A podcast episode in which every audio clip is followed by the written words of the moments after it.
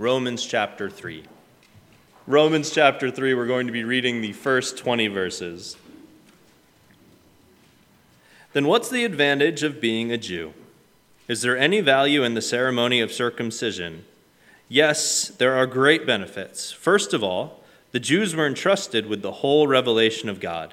True, some of them were unfaithful, but just because they were unfaithful, does, does that mean God will be unfaithful? Of course not. If everyone else is a liar, God is true. As the scriptures say about him, you will be proved right in what you say, and you will win your case in court. But some might say our sinfulness serves a good purpose, for it helps people see how righteous God is. Isn't it unfair then for him to punish us? This is merely a human point of view, and of course not. If God were not entirely fair, how would he be qualified to judge the world? But someone might still argue how can God condemn me as a sinner if my dishonesty highlights his truthfulness and brings him more glory? And some people even slander us by claiming that we say, the more we sin, the better it is. Those who say such things deserve to be condemned. Well, then, should we conclude that we Jews are better than others? No, not at all. For we have already shown that all people, whether Jew or Gentile, are under the power of sin, as the scriptures say. No one is righteous, not even one. No one is truly wise. No one is seeking God. All have turned away. All have become useless. No one does good, not a single one. Their talk is foul, like the stench from an open grave. Their tongues are filled with lies. Snake venom drips from their lips. Their mouths are full of cursing and bitterness. They rush to commit murder. Destruction and misery always follow them. They don't know where to find peace. They have no fear of God at all. Obviously, the law applies to those to whom it was given for its purpose is to keep people from having excuses and to show that the entire world is guilty before God. For no one can ever be made right with God by doing what the law commands. The law simply shows us how sinful we are. Let's pray together. Lord, we thank you for your word. Lord, we thank you for this holy scriptures that you've given us through your followers, Lord. Lord, we thank you for the. Uh, the empowerment that it gives us. We thank you for the convicting that it does to us, Lord, that we may be able to change our hearts for good. Lord, that we may be able to follow you in the footsteps that you have placed before us. Lord, I ask that you would help us to follow on the path that you would have for us. Lord, I ask that you would uh, guard this sanctuary this morning and guard this whole church. Lord, put your angels around us as we hear your truth. Lord, that we may not be distracted from it. Lord, I pray that you would bless Pastor Doug this morning, give him strength of voice. Lord, help his words to be your words and help the Holy Spirit to help uh, apply them to our lives. Lord, we ask and pray these things in Jesus' name. Amen. A man rushed into his house in a panic stricken state. His wife looked at him and said, What's wrong? He said, We're in deep trouble. She said to him, What is it? It's the car. What's wrong with the car? Water. There's water in the carburetor. It won't work. What? There's water in the carburetor and the car won't work. His wife cocked her head to the side and narrowed her eyes a bit and said, Now, you don't have a mechanical bone in your body. You know nothing about automobiles. How in the world do you know the problem with the car is water in the carburetor? The husband hung his head and said, The car's in the swimming pool. There has to be water in the carburetor. The man's problem was a lot bigger than what he said. A lot of us are more messed up than we look. We may simply say that there's water in the carburetor when our whole life is in the pool. But we can dress it up, fix it up, tweak it up, talk it up, lay it out, trying to make it look like there's only a little water in the carburetor. We now find ourselves in question number three of four questions that dominate Romans chapter 3. Previously, Paul answered two other questions by directing those questions toward the one in whom we should always look for answers, especially when it comes to the issues of life and certainly the issue of sin. Remember how Paul answered the first question of what advantage then do the Jews have? We noted that from the scriptures, that the very word of God we now hold on our laps came from the Jews. The Jewish nation was given the very oracles of God, which began at the pinnacle of Mount Sinai, not too long after the introduction of the book of Exodus. The next question Paul dealt with deals with a question that focuses on the wrath of God's judgment. The fly in the ointment of this question centers on the thought that if a person's unrighteousness highlights God's righteousness, then why in the world is God righteous in dealing out wrath against sinful man? In other words, why don't we just continue our unrighteousness so that the world will clearly see how righteous God is? We need to stop here and answer the question the same way Paul did. Are you kidding me? Well, in the context of the text, it's more like certainly not. Now, in verse 9, the third question is asked what then? Are we any better off? Now, here we need to think about the basis of this interesting question. In essence, if a member of the Jewish nation is asking this question, and in all account, it may very well be, this question has to do with God's favor, especially as it relates to God's choosing of the Jews for his glory. You see, the Jews thought that they were above the Gentiles when it came to judgment of sin. They thought they only had to, they only had, uh, had water in the wrong place, when in reality they were just as sinful and unrighteous as those they were accusing. Their content was that God will judge the Jews differently than the Gentiles. The Apostle Paul's stark and offensive answer back to this counterpart is precise and to the point when he says, Not at all. This quick response is then followed up with the all encompassing declaration that both Jews and Gentiles are under sin. They're guilty and worthy of God's judgment.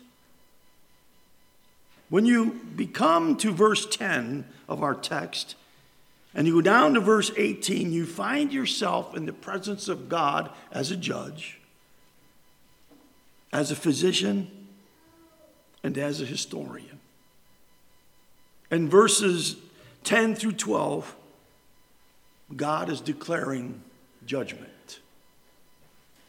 In verses 13 to 15, he's examining us as a physician. And in verse 16 through 18, he reminds us of history. In fact, there are 14 total declarations concerning mankind.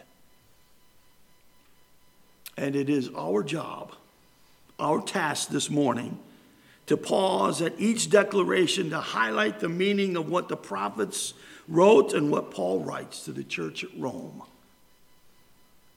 So, first, we find ourselves in the presence of God as judge over all mankind. Notice the first one in verse 10. There is none righteous, no, not one. That's a quote from two places in the Old Testament from Psalm 14, verse 1, and, and then 53, verse 1. In both of those passages, they begin by saying the exact same thing that Paul has written here when he said, No human being has in himself ever been righteous. Forget all the falsehoods of philosophy science, and human religions that have ingrained in the minds of humans to think that they are just as righteous as God. Paul says, none of us, no one is righteous before God. I think one of the, the greatest decapitating thoughts in our society today is that people don't view themselves as sinners. And I think that happens because they sort of compare themselves to people who are worse than they. Well, I haven't killed anybody. I haven't stolen anything. I haven't kicked the dog. I haven't yelled at my wife. So I must be pretty good. But both the psalmist and the apostle Paul says, no, not one. No one is righteous. No one can stand before God and say, I deserve. When God's judgment would be, yes, you do deserve something. But it's not what you think you'd like to have. So, as God is the judge, he says, There is none righteous, no, not one. The second one is, There is no one who understands. Especially, the text would tell us, context would tell us that, especially when it comes to the things of heaven. In 1 Corinthians chapter 2, we're told that the preaching of the cross to them who are perishing is foolishness but to us who are being saved, it is the power of God. They don't understand. The cross has become a stumbling block to the Jewish nation and at the same time a mockery of Gentiles. We don't understand we are devoid, if you will, of spiritual understanding. And that's what Paul is saying here, evident by the questions that are being asked him. They don't understand. And in fact, as we further on into chapter 3, and then when we get into chapter 4, and eventually chapter 5 and chapter 6, Paul deals with the direct question about then what hope do we have? If all are under sin, then what hope do we have? Well, I can't wait to get to those passages, and I'm sure you can't wait either because maybe so far, only in the third chapter, these many weeks, you may be coming bored of Romans. But hang in there. Hang in there. Humanity by nature understands nothing of God. Men think they do and write vast volumes on the subject. But the wisdom of God, the world through its wisdom knew not God. They don't know Him. The third one there's no one who seeks God.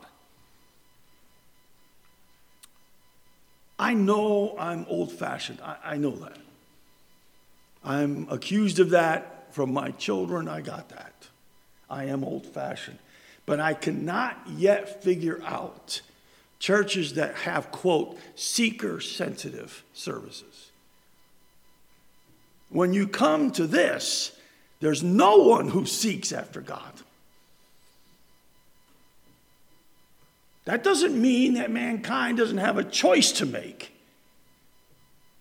But God initiates his presence to them. Peter tells us that the grace that brings salvation has appeared to all men. The problem is, will we trust it? Sinful people aren't out there seeking after God.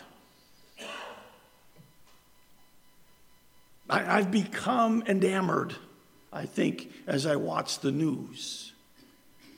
I'm saddened to hear that our present vice president, sitting around a table of abortion activists, saying, We will do everything we can in our power to protect your rights. And I say, What about the babies? What rights do they have?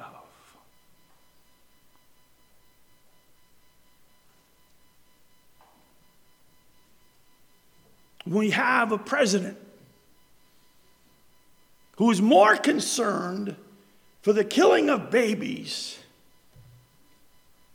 I'm going to say this and we'll probably be kicked off of YouTube. That's okay. He's more concerned about killing babies than he was about the servicemen who died in Afghanistan. The great travesty. Why? Because no one seeks after God.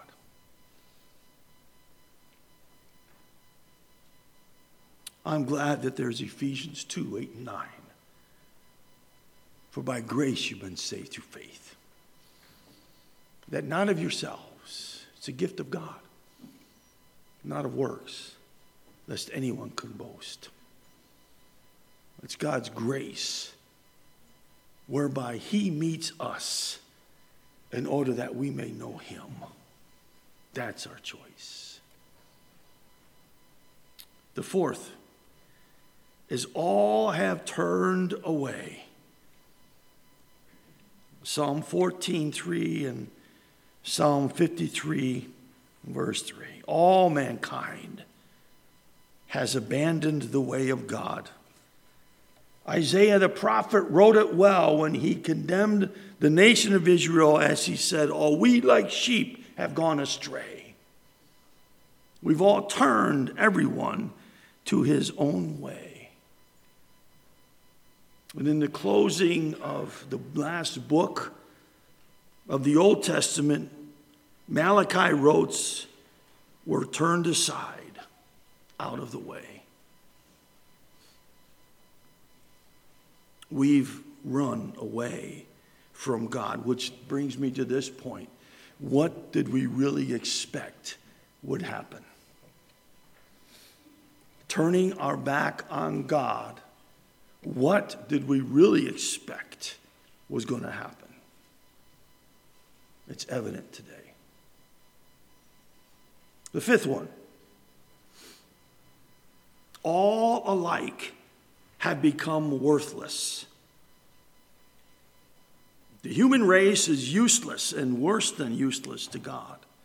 The meaning here is in reference to what the Greeks thought of concerning rotten fruit or whatever was utterly irrevocable bad and therefore useless. I've smelt decaying potatoes in a big bag of other ones. And you can't hide that smell. It's putrid. In fact, that's the context here. All have become putrid, the very presence of God. Moving along quickly, number six, there is no one who does what is good, not even one. The word good there is not in reference to the fact that we can help elderly individuals across the street. We can do good by supporting the uh, lifeline, pregnancy services. That's not what this is referring to. It's referring to there's nothing good man can do to earn the favor of God for salvation. Nothing. Jews and Gentiles alike were corruption rather than holiness, sinfulness rather than goodness, cruelty rather than kindness. Such is the way of mankind is displayed in walking away and being estranged from God. Now we come to God as the doctor, and the diagnosis is not good. It says, number seven says, their throat is an open grave. The saying, the eye is the window of the soul, so also is the throat and the tongue denote the state of health. When you go to a doctor and he, he gets that piece of stick and he jams it down your throat. So open up and say, ah. I've always wondered why they do that. But apparently to them, that is a window of health. Well, the things inside the mouth, my wife was having a terrible pain in one of her teeth. She went to the doctor, and the doctor said, Open up and say, ah. And she did. And he said, Oh, here it is. You've got an infection. So they were able to prescribe for her an antibiotic to help alleviate the infection and also take the pain away. When the Apostle Paul writes here, he says, Their throat is an open grave. There can't be anything more horrible than what we have here death, decay, moral stench, and not and that not hidden, but open. One individual wrote that, and when he said the mouth of mankind, it says, emitting the noisome ex- exaltations of a putrid heart. We must remember we are here seeing man through God's all holy eyes. They deceive with their tongues. Simply said, number eight, this is the habitual practice of the human race. You do realize that a little white lie is as treacherous as a full blown deceit because they're both untrue. And we use our words to deceive, our tongues to deceive people. We sort of pump ourselves up in many ways to alleviate a seeing of who we really are. The next one is interesting. Course, says a viper's venom is under their lips. I read that and I coiled back because I hate snakes. I can't stand snakes. Going to zoos with my children when they were young in school, when they wanted to go in where the reptiles are, I knew what was in there. And I told them, You go in, I'll wait out here. I hate snakes. But the picture is this the fangs of a deadly serpent lie ordinarily fold back in its upper jaw, and when it throws up its head to strike, those hollow fangs drop down, and when the serpent bites, the fangs press against a sac of deadly poison hidden under its lips thus injecting the venom into the wound. I searched that. I wanted to know what, what it meant by this phrase. Unfortunately, you and I were born with moral poison sacs under our lips. We lash out quickly at people. We condemn them. In order to wound them. People do claim the right, and how people claim the right to strike others with their venom word. Number 10, the mouth is full of cursing and bitterness. Psalm 10, verse 7. Cursing and bitterness are ever ready to be spit upon someone who we don't agree with. Some of the greatest display of this thought even happens while we're sitting in the pew.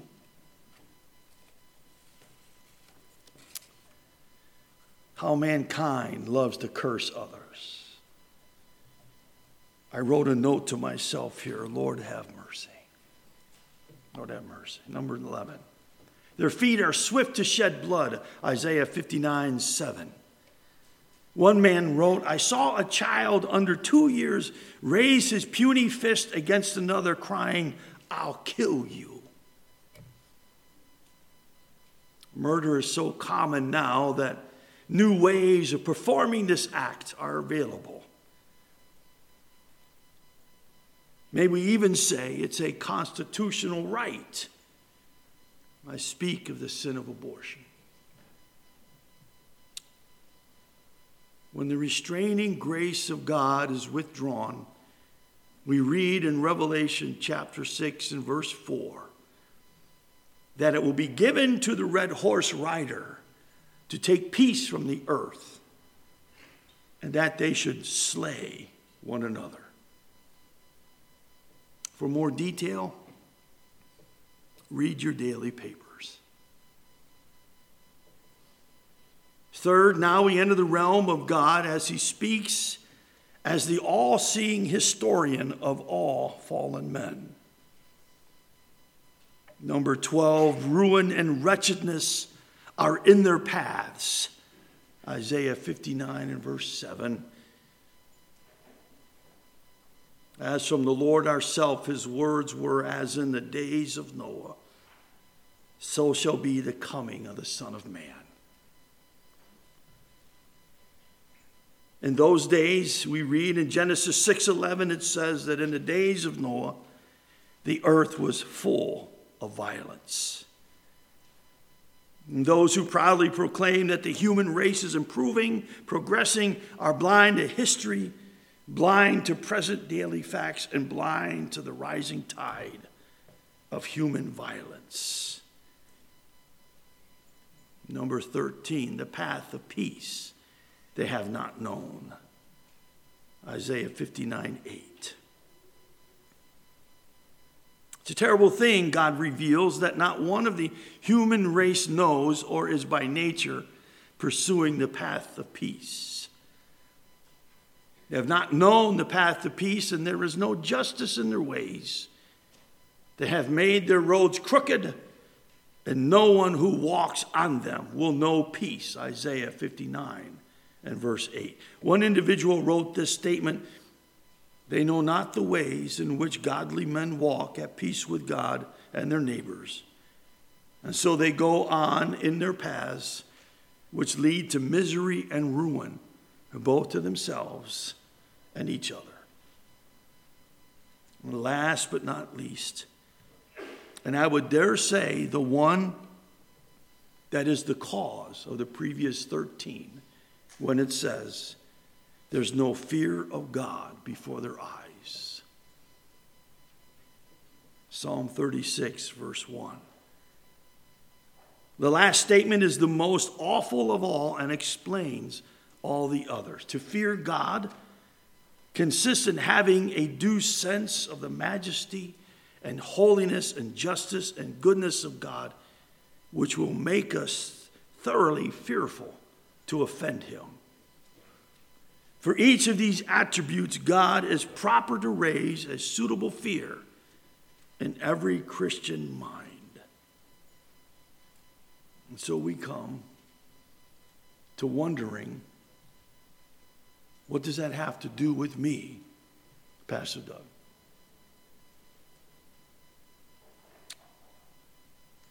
There are two things that we can draw from these particular condemnations. The first is that it helps us to understand the facts as God sees them about ourselves and humanity. Secondly, that we may be constantly moved to give praise to God for his measureless grace that would reach such a one like me. Our Father and our God. It appears that we've walked through a patch of garbage. Not that it's your word that we refer to as being garbage, no. But the description of mankind causes us to wince and causes us to smell a stench that maybe we haven't smelt in a long time. Stopping here, we have no hope. But I'm certainly glad that the Apostle Paul does not stop here. For in the weeks and months to come, we will find out that there is hope. That it is by faith in Jesus Christ, whereby we have been taken from the realm of uselessness and placed into a kingdom of usefulness, all for your honor and glory. And I pray, O oh God, that this morning we may be sitting here and have maybe canceled out these 14 characteristics of mankind, thinking that they don't apply to us. But at one time, all of them did. Because we didn't have any fear of God in our eyes. But thanks be to you, O Father, for your willingness to give us grace that appears to all men that bring us salvation. And I'm glad that you're not willing that any should perish, but that all should come to repentance. And in that, is our hope. Help us, O oh God, to have a healthy fear of the things we do and the things that we say, in order that we would honor you in all part of our lives. Without you, we can do nothing. But in you is our hope and our strength. Guide our steps this day, we ask, O oh God. Amen.